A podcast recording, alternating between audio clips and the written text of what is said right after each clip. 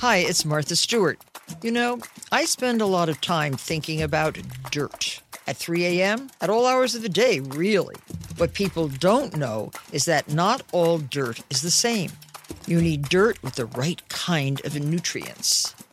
New Miracle-Gro organic raised bed and garden soil is so dense, so full of nutrient rich, high quality ingredients. Miracle-Gro is simply the best.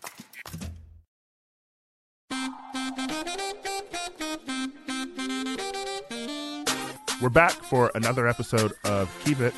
I can't wait to talk about Black Panther with Kara and Louis, but later in the show, I will be joined by Los Angeles Times reporter Tre'vell Anderson, and we'll have a discussion about diversity in entertainment journalism.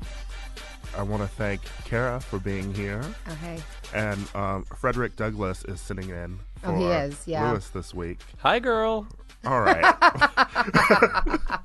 That was my Ni- Freddie impression. nice Frederick Douglass mask. Mm-hmm. Can I All right, also you got say away with it. we are we're recording today on Rihanna's birthday, We aka are. the real President's Day. Speaking of President's Day, though, there was this meme going around, which is a definite keep it. I'm doing it very early. I'll have more stuff to say keep it to later. But did you see the meme going around that said, on President's Day, we're celebrating the other 44 presidents and not the 45th one?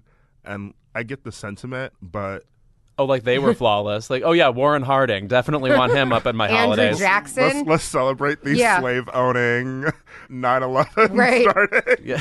I'm gonna go with celebrating three. I'm gonna go with George Abraham and Barry. and Geena Davis on the show Commander in Chief, which was on in Ooh, yeah. 2005. And maybe Fitz.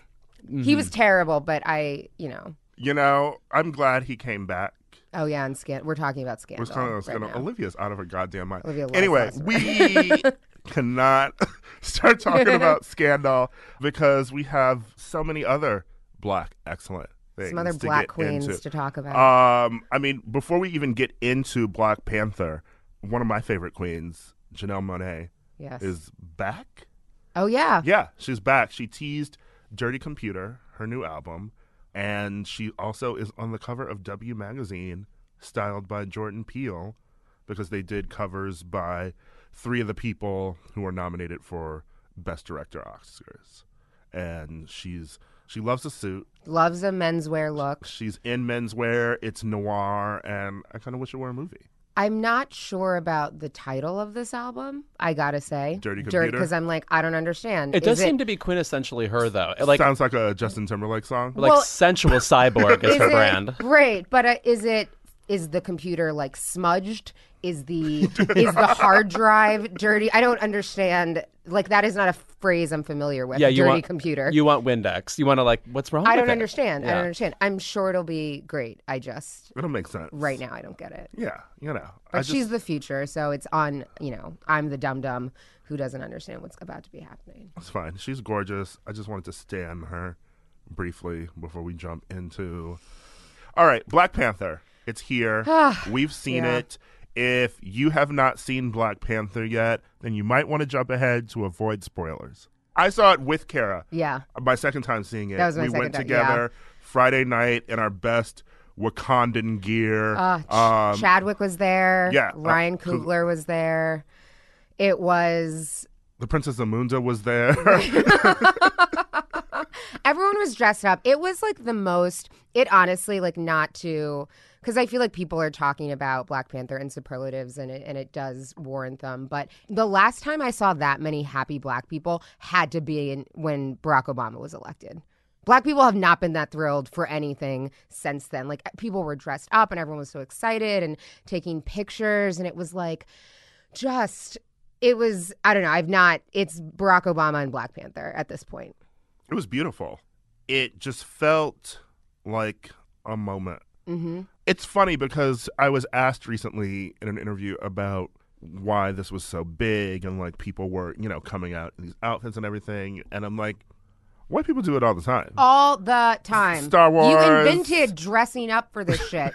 I'm pretty sure you're the first ones who were dropping thousands of dollars for like some quote unquote real Superman suit, and it's like it's not real. So it's the accuracy doesn't really matter when this person is fake. They've Right. been they've been doing this forever. And there are great black cosplayers all the time that you see at Comic Con and stuff. But it was nice to see people, you know, who don't even probably don't even know what cosplay is, just being like, I'm dressing up in my best Wakandan garb. They wanted to look great, and it was regal. fun. The movie itself is amazing. I would love say it. it's the first superhero movie I've seen that after it's over seems to vibrate off you in the way because there's such a feel to the movie, a vibe, if you will. I felt like there's like a a dichotomy. It's at once constantly intense and then also there's a constant sensitivity about it. Mm-hmm. So it just feels like its own very specific world and I feel like in that way it succeeds where I thought Wonder Woman failed, which was the world they come from. Wakanda is so well established. I thought the world where Wonder Woman came from felt like a computer game where, you know, women are like doing Xena cosplay everywhere. you know, this feels like its own specific, lived in, well filmed universe. I just I can't compare it to anything else other than the Together Again video by Janet Jackson. I have no comparison. I have no no, comparison. it, it felt like a culture. Yeah. Like a culture that you sort of immediately even understood. and epic. You know, it Yeah. felt very watching the original Star Wars and feeling like this is a movement, something's happening. It felt like watching The Matrix back when it came out. It was like I've never seen this shit before. Yeah. and it, it was great. And I agree with you about the Wonder Woman thing because my chief complaint with that movie was the fact that they left Themyscira. yes. Like I, I wanted to. I loved the fact that Black Panther, except for you know the opening scenes, you know, in the UK where we're introduced to Killmonger, and then the scene where they have to go and retrieve the vibranium in South, Korea. We stayed in Wakanda. Mm-hmm. You know, it was showing you how the entire world that Coogler created for the movie could function by itself and you didn't need to be like a action movie where you're zipping around the world i mean it felt realer than movies that are set in new york and film in new york and like you can see like bits of mm-hmm. new york and everything it's like they just made it feel like a real Yeah. country Yeah. And I want to say the cinematography specifically is a triumph, and the woman responsible for it is Rachel Morrison, who is the first ever female Oscar nominee for cinematography for Mudbound this year. If so doesn't maybe she for- should be president. if she doesn't win for mudbound like she needs this movie needs nominations Also, can you- like the way get out got nominations Can you believe that when you actually have diversity in filmmaking, it begets more diversity? Like, wow, the black man actually hired a woman. Funny how that works. You don't have to like create 13 programs to interject women and people of color into shit. If you actually just hire them to do jobs, it turns out they'll hire other non white dudes. I need more- Groundbreaking. I need more gas. proof. and also gas rachel is white too yeah. I'm like, and she did the damn thing, and she did it on Mudbound. Like, I don't know who this white woman is, like running around making all these Good black you, people girl. look great Yeah.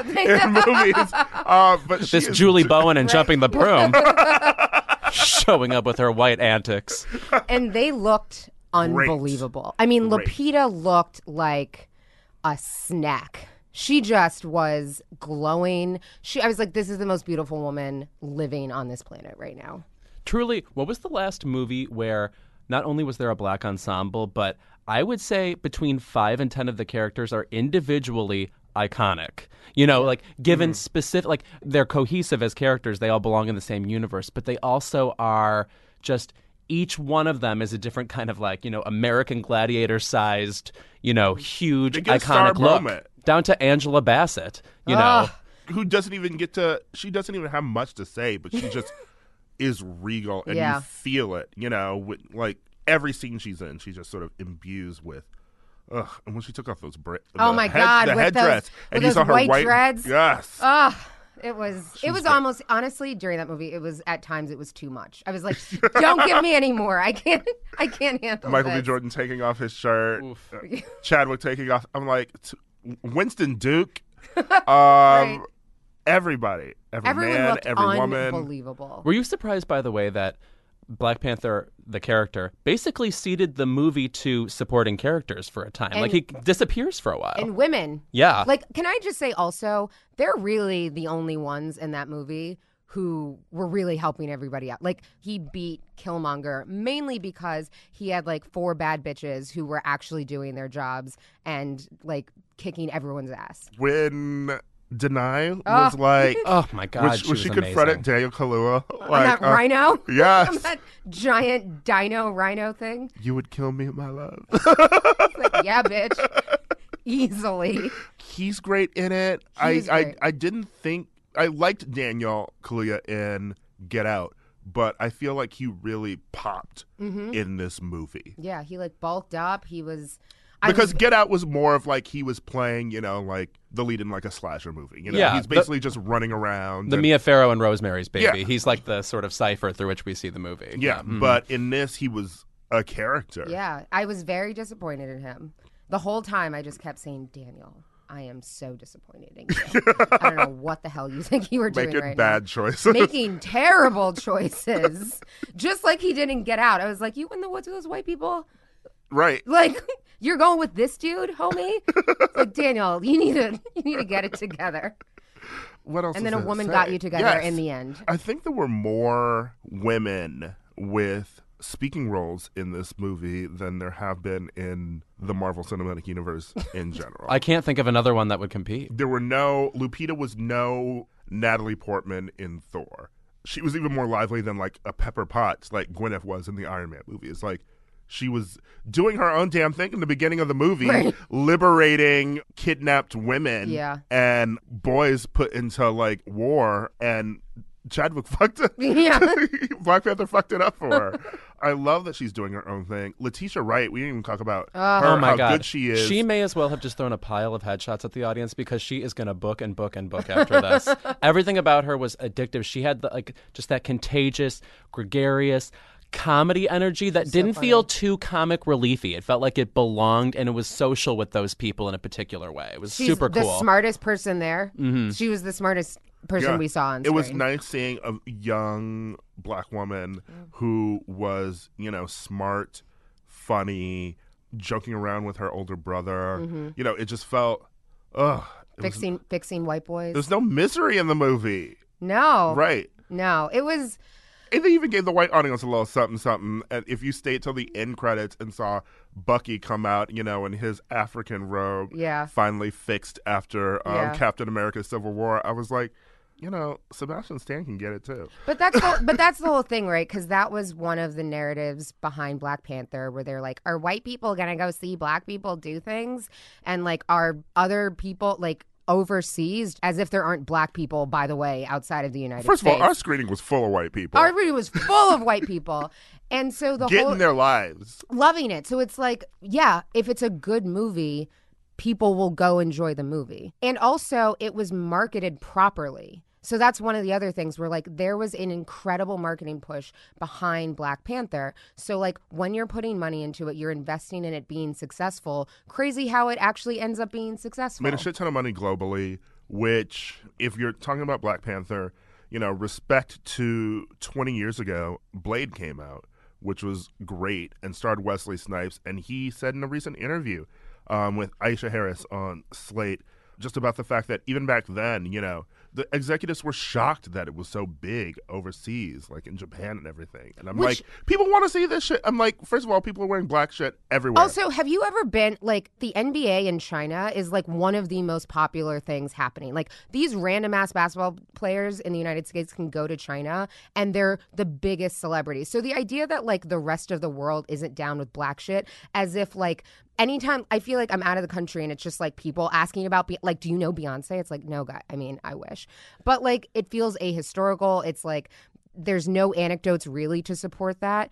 And like, how many times do we have to put this on a project to be like, well, this is going to be the one that proves that like black people or women can sell movie tickets and be successful? Great. And it's 2018. Like, you need a bigger push for movies beyond just a trailer. Yeah. And that, you know, you need to get people excited to see it. I mean, I mean, Girls Trip had a crazy push, and Yeah. the movie did really well. Like, it's not a coincidence that marketing works. right. And whereas Moonlight did bigger than Call Me By Your Name, which is doing kind of poorly Yeah, right. in theaters because Sony I don't think they put anything behind it. Nor did they like target People the aren't being- LGBT yeah. audience enough. People they didn't aren't being excited for this movie. hmm I think it's bizarrely annoying. Like all of my gay friends only care about that movie basically this year.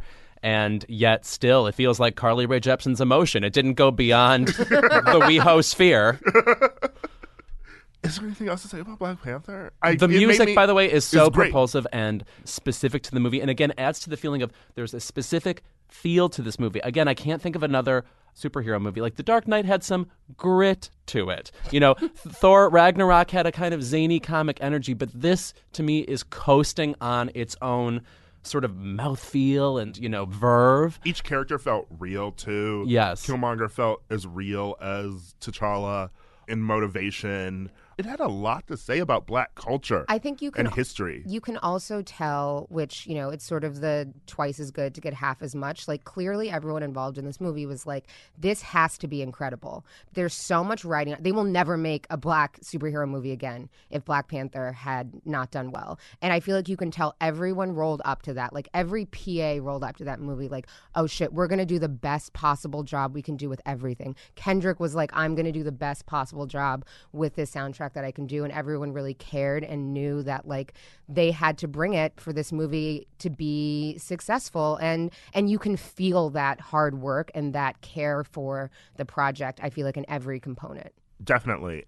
Lastly, I just feel like I wrote a bit about this for the Daily Beast, but I feel like I, what I loved in the movie is the discussion between Black Americans and Black Africans, and I like that conversation, mm-hmm. and I hope we keep having it. Mm-hmm. And the perfect movie to do that for is Storm, because she is part Nigerian and part American. So let's make it happen. Can I root for Carmen Ejogo in that movie? to play her I would say yes to that. Is she too light? How does she look? Uh, I, think really need a dark skinned Storm. She's like a brown skin Yeah, brown Yeah. skin. you By the way, I I, was wanna- thinking like Teyonah Parris ooh Oh, or that'd be- mm. um It's hard because you need somebody who's not already in the superhero universe, right? You want to Yeah. bring somebody new in, yeah. right because the actress in um Atlanta oh yeah she's playing Domino in Deadpool, so it's like you know you need to find someone who hasn't been scooped up already. What I also loved about the film and all of the turnout is that a group called the Electoral Justice Project, which is an arm of the Movement for Black Lives organization, it got people registered to vote at screenings of the movie, Brilliant. which. Black people are showing up in droves. Mm-hmm. Why not also use this movie, you know, to be like an extra fuck you Yeah. to And- Trump and the GOP Right. come 2018. black people and then sensible white people who went and saw the movie it's like that's who we need voting also, for some reason, that didn't naturally occur to me. It's like, yeah, these people are like supercharged to be here and feeling empowered. Why wouldn't you register to vote there? That's exactly what I would feel like doing there, you know? Because the biggest problem that it comes with voting, particularly like in the black community, is that there's always this sense of powerlessness. And like I remember that trying to get people to register for the 2016 election. Um, you know, this idea that your vote won't matter, that there's a corrupt system, and looking at the entirety of Trump's administration, they weren't wrong. Right. You know, like flagrant shit happens every day and nobody does anything about it. So, how do you empower voters when it feels like the president can commit crimes daily and the GOP, Paul Ryan, aren't going to hold him responsible? You get people energized and wanting to harness their power. And I think that having people register to vote at this movie in a moment where, you know, just black people were feeling good about themselves and their representation And and, what they can do in the future. and it's kind of a political movie The movie So is about you know, politics. yeah it, it all It's about how we're it's about how we're all one as black Yeah. people, you know? And we need to go out Wakanda there. National Congress. Somebody should run on that ticket. Rachel Dolezal is already drafting up. She's trying to get a lunch date in Wakanda right now. Can I it get a should be illegal to even say her name during february Uh, she booked a plane ticket to Wakanda, and, and, the, Showed him and at the airport. And, and the airport was like, "You know what, girl? We'll take your money." she is still at LAX waiting. Oh, you know what? I should add what I think one of the coolest things about this movie is a lot of the dialogue is about this black culture talking about how should we harness our power and use it. It's just like a cool, awesome, relevant conversation. Should we be isolationist? Should we share? You know, it's anyway. And it's people having conversations in an action movie instead of just dumb dialogue that, you know, could be plopped into Right. any superhero movie and you wouldn't be able to You tell could have by the looking sound at off. the script. Yeah. Yeah. You could have the sound off in Thor and be like, I get what's happening Yeah. in this movie. By the way, I'd like to reiterate that I hate superhero movies. For me to be this effusive is very telling, and I, it almost shouldn't be recorded. I feel so incriminated liking something, a, a movie like this. We also told Louis he had to love Black Panther. Right. Uh, We, We wouldn't have it. allowed anything else. Louis just wants to watch ordinary people on loop for eternity. and also, That's your version of the good place. oh my god! Every week I come here with my dignity, and I leave shattered. When we come back, speaking of shattered dignity, Fergie. Keep It is brought to you by Barefoot Dreams. Louis, Yes. When you see footprints in the sand, that was when I carried you in my Barefoot Dreams robe. Now, is that a Leona Lewis song? No? Uh, if you want to bring coziness into your life, you turn to Barefoot Dreams, especially now as the brand is celebrating their 30th anniversary. With those 30 years of coziness, Barefoot Dreams celebrates being the originators of everyone's favorite luxe home blanket. And while many have attempted to duplicate their blankets, robes, and more, Barefoot Dreams' fabrication and quality cannot be replicated, so don't believe the dupes. Girl, this blanket is it. I effing love this blanket. I'm thinking about it right now, and I want to jump in my bed, which is sponsored by something that we'll do another ad for momentarily. Get ready. There's a reason why Barefoot Dreams has been on Oprah's favorite things list six times. Jesus, get a life, Oprah. My God. Dressing head to toe in Barefoot Dreams is the key to comfort, as their collection of ultra soft robes, loungewear, and accessories are made with premium materials. Their products make the perfect gifts, too. Uh, I throw this thing on. I wear it like a shawl. I look exactly like Ellen Burstyn. And I am the coziest a human being can be. Because, by the way, it's still that time in Los Angeles where it's like pretty mild outside and then your apartment is cold. I can't explain mm. it. I don't know things like basic science. For Keep It listeners, you can get 15% off your first purchase at barefootdreams.com with the code KEEPIT15. Don't miss out on Barefoot Dreams soft, soothing fabrics that will bring luxury to your life. Black Stories, Black Truths is a celebration of blackness from NPR and how I live my life every day. Oh, I'm glad to bear witness to it. Each of NPR's Black voices are as distinct, varied, and nuanced as the Black experience itself. In the Black Stories, Black Truths collection, you'll hear stories of joy, resilience, empowerment, and creating world shifting things out of a struggle. It sounds like you at Coachella. I'm already tuned in. Every episode is a living account about what it means to be black today, told from a unique black perspective. From Bobby Shmurda to The Wire, Michelle Obama to reparations, there's no limit to the range of black stories, black truths. Black perspectives haven't always been centered in the telling of America's story. Now they are the story.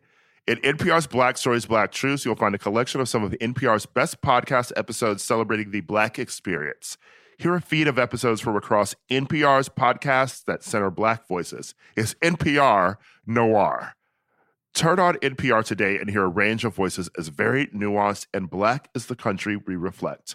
Stories should never be about us without us. Doesn't the black experience sound like a three disc Prince album we never got? Someone check the vault, please. Listen now to Black Stories, Black Truths from NPR wherever you get your podcasts.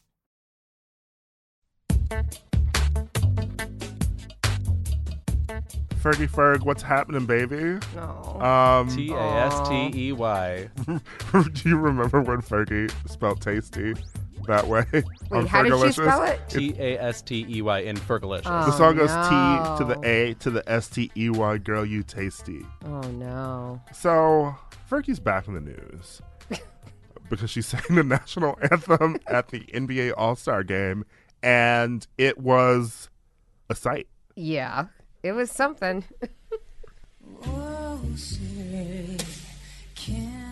so at first it starts out, you know, she's she's giving you a little Billie Holiday.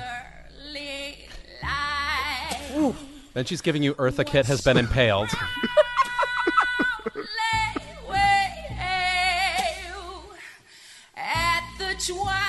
oh. She goes in. Oh Lord. And bright stars. This accent she suddenly adopted. I think it's still her accent from Nine. Okay, that's enough. Oof. Can I say, hearing it in these headphones is so much more painful. like that hurt me just now. She, I don't know. Um, sh- well, first of all, it's like a very real display of that particular Fergie, I'll call it sexuality, which is just. she's always been like half pop star, half Kirstie Alley, just like a blowsy dame. and like the she's timbre always of her in a parody of a film noir. Yes. yeah. And she also, there's like a weird, raw Linda Hamilton quality to her, too. Just no one is like her, but that doesn't mean it's always right. And I can't. It's just like we've never thought of her as a balladeer before. You know, Big Girls Don't Cry isn't much of a, a, a vocal. You know, I think someone wrote online that the problem isn't that Fergie can't sing, is that she has no taste. yeah. because you I'm listening to that I'm like th- she I've heard her sing she can sing but for some reason she decided that this um Jessica Rabbit ass. Boogie like, Woogie. Bugle Boy whale was appropriate. I don't know how Trump and Taffeta Lauren weren't tweeting immediately because honestly this feels worse than kneeling during the national anthem. I don't understand how she even got there because more than one person heard her do that before she got up there and did it. Like there is a group of people aware that she was going to go up and do exactly that. Did she bait and switch? I don't think so. She there's footage of her rehearsing. Yeah, they had to She was arrange it. that- They had to arrange it. There's a bunch of people who knew that that was going to happen, and the fact that no one stepped in, not that it's not her fault. I mean, it's all you know. She did this to herself, but I am wondering how no one else said, "I don't know, girl. Maybe try it another way." Right. Maybe you're not Marvin Gaye. There's been a lot of questioning too about sort of what's happening to Fergie lately in the wake of her divorce from Josh Duhamel. But I would posit that this is the Fergie we've always had. Yes. No, she's been, I think you just nailed it, like pretty tacky. Let's think about the Black Eyed Peas for a second. I believe that music was a series of kazoos and jackhammers that we propelled to number one every time. I mean, you want to talk about a precursor to Trump? There it is right there. Because it's pure what? noise. I was in West Hollywood on Sunday and Let's Get It Started played. And you know what? I was. You should be I- slapped I- to the I- floor. I, was, I was into it. I was very into it. Very into it. You know what? I like the Black Eyed Peas. I'm gonna go on record I- as you know liking what? the Black Eyed Peas music, but I largely I feel like hate some of their bigger singles. Like, it, it has not aged well. Their music has not aged well because I too. I oh mean, no, they a lo- have to play the edited version of "Let's Get It Started" because the album version is called "Let's Get Retarded." It's it's such an offense. It's horrible. They Also, thought by the was way- okay in 2006. Do you know what else we thought was okay? Just to be clear, this is a woman who was on a kids television show in the 80s. Her name is Stacy Ferguson. Kids This is- This is somebody who has sung lyrics, Them Chickens Jock in My Style. We just thought, of course. Duh, Fergie, you can do that. she I was rewatching clips of her wailing to a Rolling Stone song on Good Morning America, doing one-handed flips on the stage at eight in the fucking morning. like this is the Fergie we have always had. Guys, you must see this clip of her doing Today Show cartwheels. You've never seen anything like it unless you have a toddler. because it is wild. Also, do you remember her crashing the Trevor Project live No. months? Like it How was a many few gay months lives ago, did she accidentally ruin? Armie Hammer was talking and she just showed up at the podium and took it from him and started doing this weird like call me by your name joke where she said I'm Armie Hammer and like was calling him Fergie and then she talked about Tom Ford who was being honored at the gala and started telling people to buy the Target version of her latest album Double Duchess. Oh. You know what, Fergie girl? You can call me. We'll get some rosé, and we will talk.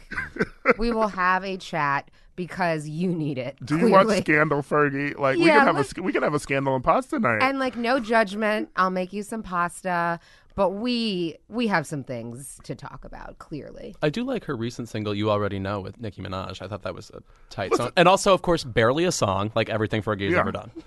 Honestly, her solo music has aged better than the Black Eyed Peas. Yeah. You know, glamorous, Big Girls Don't Cry, it's still bops. You know who loves glamorous? Straight women. I'm telling you, that is their car jam. Ask any of them. you got one right here. That's what I'm saying. okay. Am I right?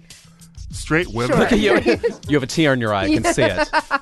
straight women, if you love the song Glamorous, go to straightwomenloveglamorous.com slash keep it. and let us know your thoughts. when we're back, more Omarosa. Whether you're a morning person or a bedtime procrastinator, everyone deserves a mattress that works for their style. And you'll find the best mattress for you at Ashley. The new Tempur Adapt collection at Ashley brings you one of a kind body conforming technology, making every sleep tailored to be your best. The collection also features cool to the touch covers and motion absorption to help minimize sleep disruptions from partners, pets, or kids. Shop the all new Tempur Adapt collection at Ashley in store or online at ashley.com. Ashley, for the love of home.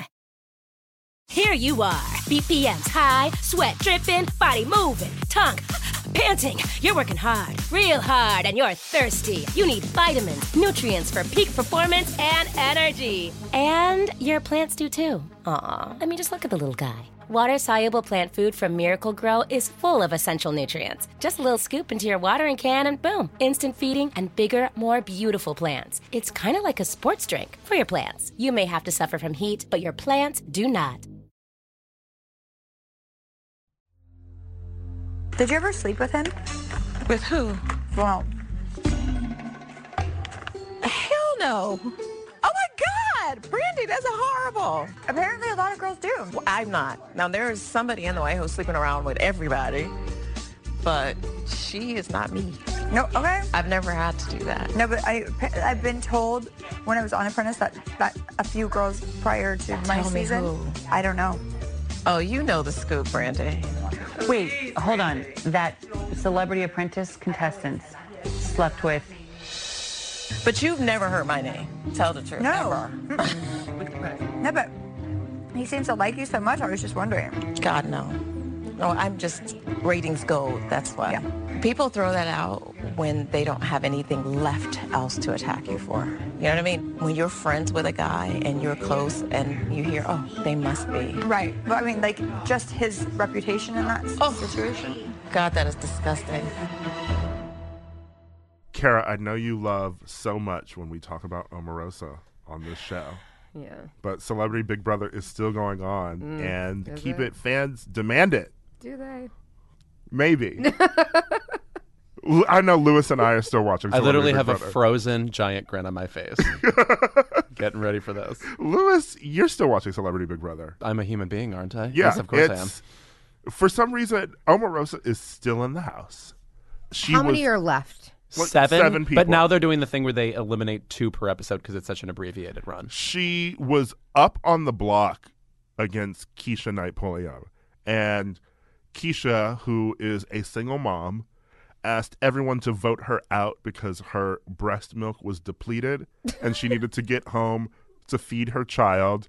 And didn't know that was I- gonna happen. I am pretty sure CBS deposited a nice check into her Chase account and was like, "You need to leave. I hate We're not losing Omarosa." There's no way this. Omarosa should still be in the house. It really feels. I, I'm now thinking back to the first week in which magically they drew a chip and Omarosa got immunity. You know, for a week. Like they need this. She is what makes this a moment, and not just She's a waste the only of reason space. people are watching. Didn't Keshia know, like the breastfeeding thing? You knew you left your child. There was a that you wouldn't Right, be able to breastfeed your child from the house. She was pumping, and I guess they were delivering the milk to her baby. yeah. So what changed? She said that she started losing her milk. What? Listen, I mean, okay, I've never breastfed, but that doesn't sound sound to me. Sounds about as sound as an asthma attack, where you. I'm back. so this week, Omarosa continued to spill tea about the White House because she is goosing us all up for that memoir. She talked about how Mike Pence is worse than Trump because he thinks Jesus speaks to him. And then there was a moment where Brandi Glanville asked her point blank if she ever slept with Trump.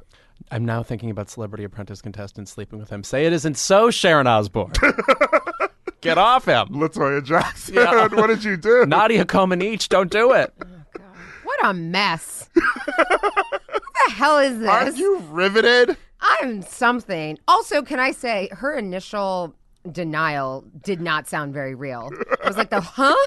What? You're crazy, Brandi. I was like, I don't know, girl. That doesn't sound that convincing. I also love how she said that that's the first insult people go to when they don't have anything else to say. While she was like, I'm not sleeping with Trump, but there is somebody Right. fucking everybody in the White House, and she's not me. And specified it's a she. So Also, that's not the first insult people throw at Omarosa. I mean, crazy, conniving, a liar. There is a long dark list Stacy of things. Black, Yeah, dark, yeah. dark Stacey Dash. There's a long list of insults we can get to before maybe slept with Donald Trump. I'm, by the way, uh, Because no one thinks about that. No. I don't want to think about Donald Trump touching anybody. Right. I'm sick to death of people treating her sound bites as if they are notable or insightful. She truly sounds like she is wikiing the Trump White House to come up with takes. She's like, well, Mike Pence is bad.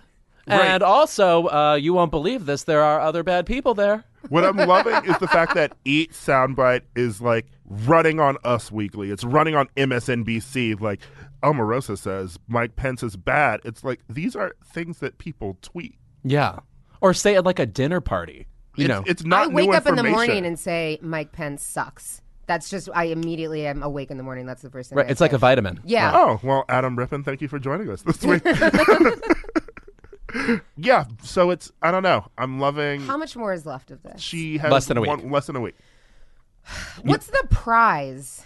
Like, what do you get when you win this? I think we won already, Oh, just existing. Yeah. Um, you know what I will say though? Again, if we're talking a gameplay angle, so she had to nominate people because she was the head of household or whatever, and she threw off the entire house by purposely winking at a contestant she had no alliance with, and that made everybody believe that she was arranging some P.T. Barnum like spectacle behind their backs, and that was pretty exciting because Omarosa also just loves that shit. She And knows I- what she's doing. yeah, right. I can't wait for the memoir. We are going to do a dramatic reading of the entire thing on this show. Yeah, we'll see about that. Carol will- Calamity Apprentice. That's the name of the book. Carol will kill me. Keep It is coming up next. Here you are, BPM's high, sweat dripping, body moving, tongue panting. You're working hard, real hard, and you're thirsty. You need vitamins, nutrients for peak performance and energy. And your plants do too. Aw, I mean, just look at the little guy. Water soluble plant food from Miracle-Gro is full of essential nutrients. Just a little scoop into your watering can, and boom, instant feeding and bigger, more beautiful plants. It's kind of like a sports drink for your plants. You may have to suffer from heat, but your plants do not.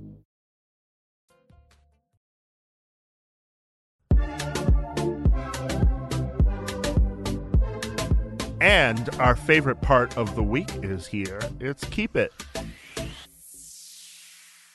Carol, why don't you go first? So, my keep it, I'm going to stay on theme.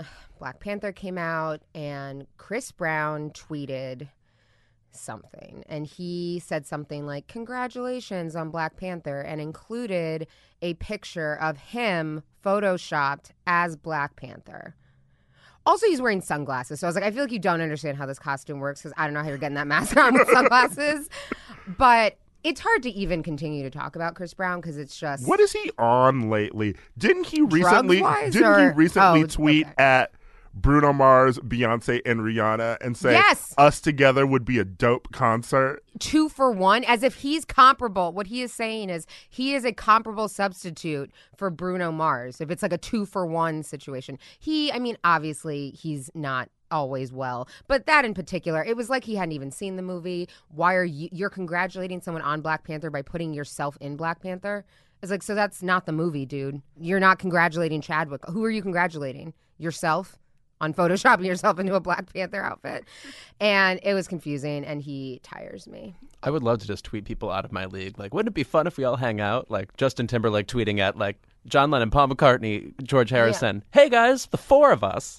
Justin Timberlake tweeting at the NSYNC members at this point. Yeah.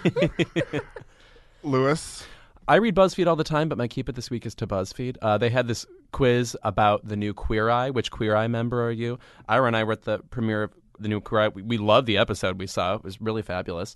Like all the new cast members. And then, full disclosure, my friend Jonathan is the hair guy on this show, and he did Gay of Thrones on Funny or Die, if you remember that. I was on an episode.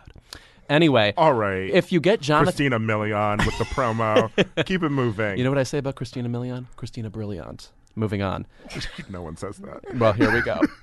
if you take this quiz and you get Jonathan, who's the, you know, kind of sassy hair gay, part of the description for him says, you know, you have a wonderful personality. It might not be for everybody, but you know what I'm done with? People telling gay people whose personalities are palatable for everybody else. It reminds me of every time you read a comedy review of someone like Amy Schumer or Kathy Griffin or something. There's always like a caveat, might not be for everyone. What you actually mean is it might put off straight men.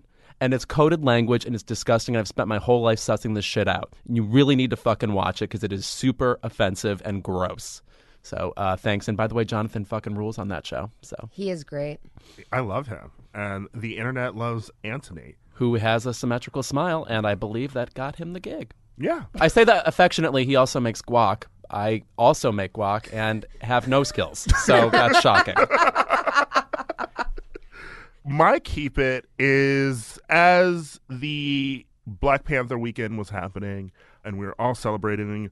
I also want to remind people that while the Trump administration has been dodging, um, you know, all this Rob Porter drama and everything else happening, they've also been slowly like rolling back and dismantling LGBT health initiatives. And I think we've all, you know, gotten over the fact that Trump pretended he was like the most LGBT friendly because that's what he always does. I'm the least collusive with Russia. um, but, you know, he has just slowly been hiring anti-LGBT people to run, you know, his health administration and I think that the people who always get affected by this end up being LGBT people of color and trans women and trans women of color. And I just would like for our gay organizations like the HRC and GLAAD, I know that they, you know, usually only do things that rich white people want them to do when they give a bunch of money, um, or they're the very, or they're very excited about Britney Spears showing up to their gala, and that's what they tweet about all the time, or how cute Gus Kenworthy looks at the Olympics this week. But I would really love them in this year, in this era, to, you know, to start focusing on getting people of color and trans people on their boards and actually start doing something for a lot of our communities. I know GLAAD actually does, you know, a bit more than the HRC does, but that visibility isn't there. And when people of color don't think of these groups as being for them, they think that the only place they can get help, you know, is like their local LGBT center. I think something's wrong there. And I think we need to be a lot more vocal about how this stuff is affecting people. And that's it. What? No, nothing. That was just true. Yeah, I no, was it was very true. I'm Yeah, not going to add a quip to that. Yeah, no. I can be It was serious pro- it was sometimes. profound. I mean, don't do it again, but yeah. Never. I'm that gonna was go- it. That was your one moment of sincerity. this has been Keep It. Thank you, Kara. Thank you, Louis, for being here again. I guess Black History Month's almost over. we have and you, one more, right? We have one more week, and I guarantee Louis will not be here. I've set up traps, just like a wily coyote. Like Martin Freeman in Wakanda, I hold on. we'll see you next week.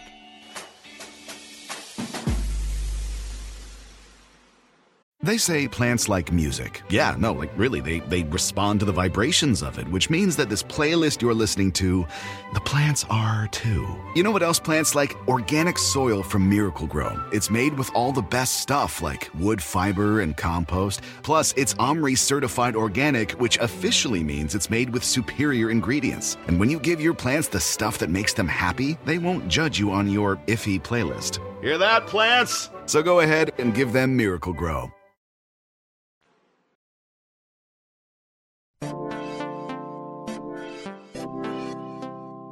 We're gearing up for Oscar season, so joining me today is Tre'vell Anderson, a reporter from the LA Times, and we're going to talk a bit about diversity in entertainment journalism. We are here at Oprah's Legends Ball with LA Times reporter Tre'vell Anderson. Hello, darling. How are you? I'm good. How about yourself? Thank you for coming on in. I feel great. Wonderful. Oscar season is is Mm. here. We're in Yeah. the middle of it. I'm so ready for it to be over. Are you?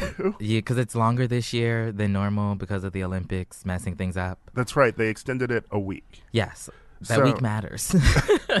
So tell me a bit about reporting during this season, especially working at the LA Times. You're here in the thick of it. hmm Well, you know, diversity is the name of the game. It's been the name of the game for the last few years, and Mhm. so, and that's my thing. That's my area of expertise, I guess. And so, we're paying attention to what storylines may pop up out of the awards show and the entire season. You know, Me Too has been having a moment. Get Out and Lady Bird seem to be representative of a, a future that we all want in Hollywood. And so it's interesting, you know, just on these carpets, trying to look fabulous, trying to do a fabulous job.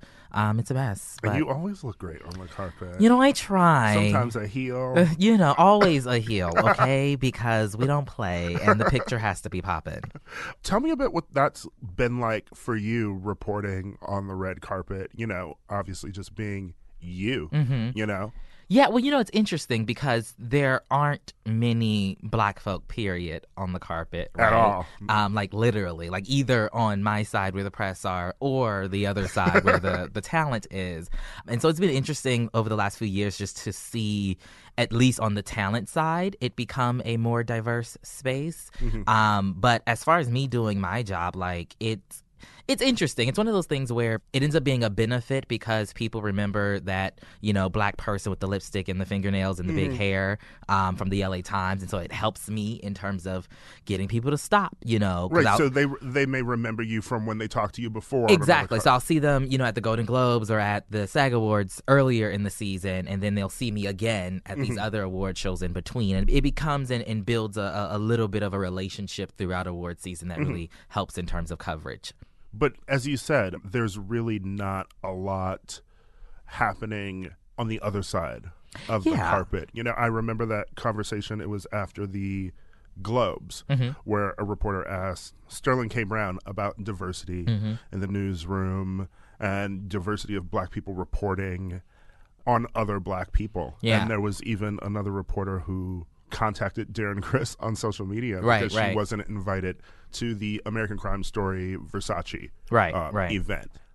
Are you noticing things like that where you just feel, you know, like you're the only one there? You feel like, I guess you work at the LA Times, so Well, it's- the, access is probably there because you are. Right. I'm lucky. I don't. I have immense privilege to work at you know the LA Times, and you know when I call or when I send an email, I get a response. Right. However, you know we're also kind of having this conversation out of Sundance where there are very few black people in the rooms, Mhm. but like there's a lot of diversity on screen. And so it's this question of we're having this diversity moment in the industry, but the people who are commenting on it aren't diverse themselves. And so you have a lot of reporters and a lot of journalists of a variety of stripes. Some work for, you know, minority or niche type publications, some do not. Mhm. Um, but everyone's asking the question what is next in this diversity conversation? I think representation in terms of our newsrooms is part of that conversation. So it's it's interesting for me. Like I said, I don't have the access issues, but I do have issues that someone who does have access issues might have. And so what I mean by that is like so at Sundance, you know, I'm standing in a line, we're waiting to go into a movie theater, and you know, I'm the only black person in line. There's a lot of white people in front of me and a lot of black people behind me. They start letting us in the theater and we have our badges or whatever the case may be, right? And they're letting everybody in through. They're not they're like just glancing at the badges. I get stopped. Mm-hmm. Um, no one else got stopped. I don't know why I got stopped. Mm-hmm. Um, it could be a variety of different reasons, right? But what we do know is that there's an expectation of the type of person that has the type of access that I have, Mhm. and I don't represent that, right? Yeah. When I walk into a particular room to do an interview, the celebrity, no matter what their race is or who they are, they're always surprised to see me walk through the door. Yes. Partly because, you know, I'm black, but also partly because I'm so fabulous. And I usually have on a heel and my nails are done and all this other stuff. And so it's like begging the question of what do we believe journalists should look like um, Mhm. and why we feel that way. Exactly. No, I've even run into some of that because my access has changed depending on where I've been. Mhm. You know, because I've been at the Daily Beast, Mhm. I've been at New York Magazine and MTV and BuzzFeed. So it's I've seen how you're treated at different places, Right. depending which outlet Yeah. you're working at. And I've definitely experienced that same thing. I remember, I think I interviewed Diddy for something once, and he was like, "Oh, this was a string of white people coming in. Didn't expect to see you." but seriously, yeah. though, and th- there there are a number of celebrities, particularly those of color, who you see on their face kind of the breath of fresh air you end up being when the people that they're interviewing aren't. Uh, or the, that are be, that are interviewing them rather don't look like them, and when they're doing that in a long press day, and you walk in the door, it changes the interview. It changes their energy, and like that's a benefit that I think newsrooms should be looking at when it comes to who they're employing, particularly on staff, but also on the freelance basis to do these types of things. So, big movie this week. Black Panther just came out. Yes. And what did you notice about the Black Panther rollout? Because you would expect that there would be beaucoup de black journalists there because it's Black mm-hmm. Panther. There's so much diversity on mm-hmm. screen. Everyone is pushing the fact that there's Africans, African Americans, you know, mm-hmm. there's Ryan Coogler directing, there's black people behind the scenes working, and then I will say this: the premiere, I, I was graced the opportunity to attend the wonderful premiere. Um, Yeah, we don't have to talk about it. Sorry about it. um, but the press line for the premiere was a lot more diverse than press lines have been in the past. Mhm. But a lot of those outlets that were invited to the press line weren't given tickets to the premiere. So like they were invited to cover the premiere, but you couldn't come in to see the movie. Mm. Um, and then the press day, which was the day after the premiere, one of the two press days after the premiere, when I arrived at about one o'clock. I didn't see any black people, you know, Mhm. waiting in the little media center at the hotel they were doing the press room at. So I think we've seen a lot of coverage coming about Black Panther from a lot of Mhm. these, you know, black girl nerds type organizations and outlets and Mm-hmm. things like that. I'm unsure of what their actual access has been like. I don't know if they've been able to get to talk to the stars, right? Right. Have you been able to talk to Michael B. Jordan and Chadwick Boseman and Ryan Coogler? Or are they throwing you no shade, but those no name folk that are in the background? Right. Um, just to say that they, you know, let the black people at the table to do an interview. Like I, I had a, a black reporter who like DM'd me because she was trying to get credentials to come to Mhm. the the premiere to cover the carpet. Um, we're good friends. We went to school together, and she's like, "Hey, like, are you in conversation with uh, Marvel folks about?" This film like i want to cover the premiere. And i was like well yeah i'm in conversation with them. She's like i i can't get them to respond to me. I can't get them to respond to an email. We eventually were able to work it out um, Mhm. because i know some of the people at the studio. I'm like hey respond to this girl's email. Even Mhm. if you're going to tell her no Yeah. respond to the email. But that's the thing. A lot of people just can't even get an email response Mhm. um, let alone get actual access to cover these things that they should be able to.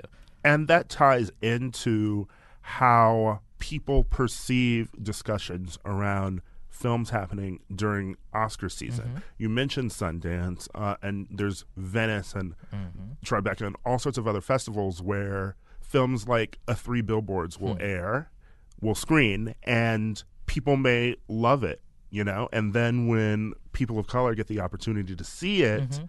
they might not like it, and somehow it's described as backlash when Right. it's no, I, I just saw the film. I just got time. I just Yeah. got access to cover this film. It reminds me of when um, Nate Parker's The Birth of a Nation premiered at Sundance. Listen, if black people had seen that movie, it- Exactly. there wouldn't have been this whole multi-million dollar sale. Exactly. People being, you know, exalting Nate Parker, and then this great fall exactly because of the rape case.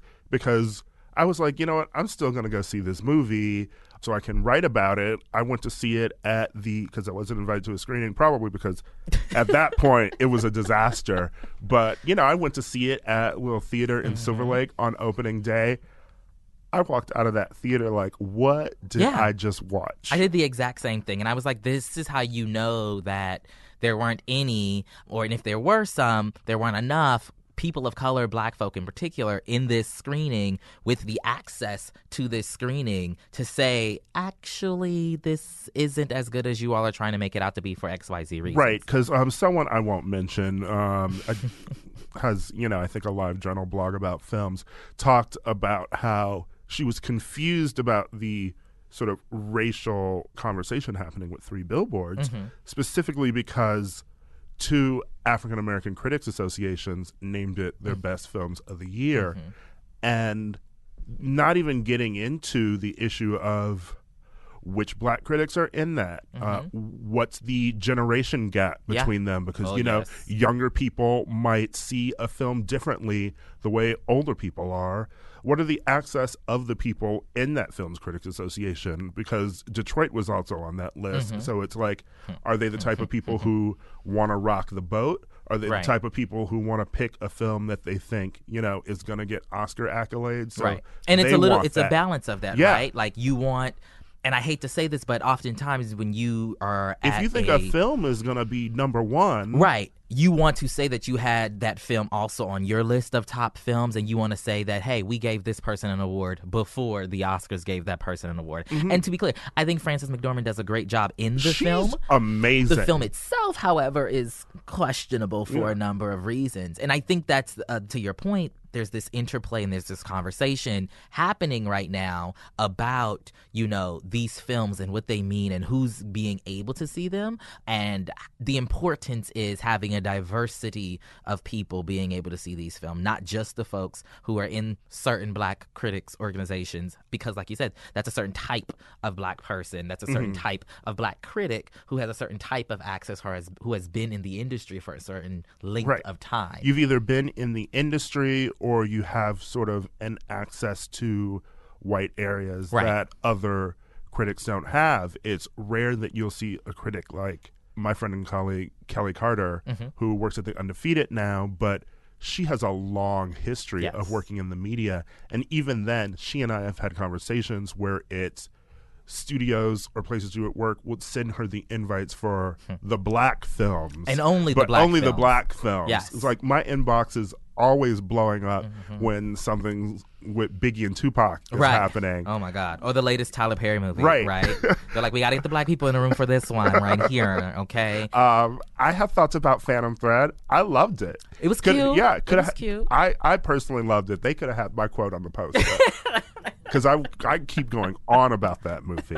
Um, but I where ultimately do we start doing something about this? You know, is this a thing where news guilds is something that is going to help us, Mhm. and is it something where the black people in news guilds at these legacy places need to start having the conversation hey it's great that we're getting the pay and the vacation time and the stuff that we want but now let's start talking about equal representation and the access that people of color in this guild don't get Yeah.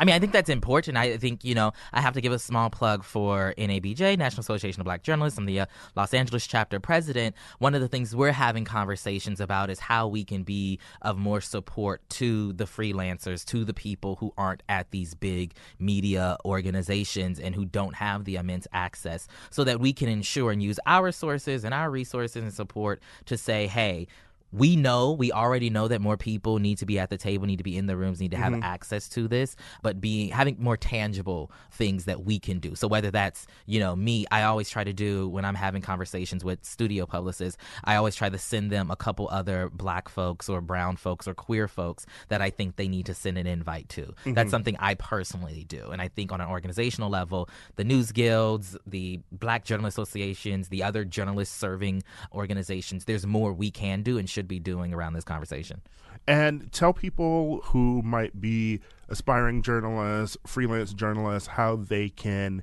get involved in NABJ Yes, so NABJ, it's we are an advocacy organization for black journalists and for emerging journalists, and we support college students with scholarships and all of that. You can find more information on our website at nabj-la.org um, or follow us on Twitter at nabjla official. We have a meeting every third Saturday of the month, and we just want to be here to support people in terms of doing the type of work that they want to do. Yes, you know, and look it up. There's also the exact same organizations for um, Latino, Yes. Hispanic, National and Hispanic, Asian journalists uh, as well. National Hispanic Journalists Association, the Asian American Journalists Association, the National Lesbian and Gay Journalists Association. There's one for whatever identity you may have, as well as Online News Association for digital journalists. There's Visual Journalists Organization. There's something out there for everyone. Find these organizations and use their resources to get you to the place you want to be. Well, thank you so much for joining me, Tre'vell. Not a problem. Thank you, darling.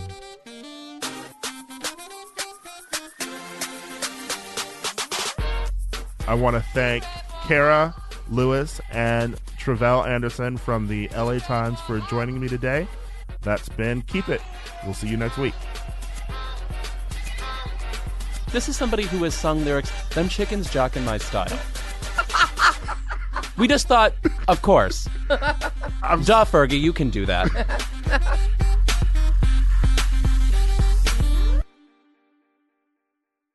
The living room is where you make life's most beautiful memories. But your sofa shouldn't be the one remembering them. The new life resistant, high performance furniture collection from Ashley is designed to withstand all the spills, slip ups, and muddy paws that come with the best parts of life. Ashley high performance sofas and recliners are soft, on trend, and easy to clean. Shop the high performance furniture in store or online at ashley.com. Ashley, for the love of home.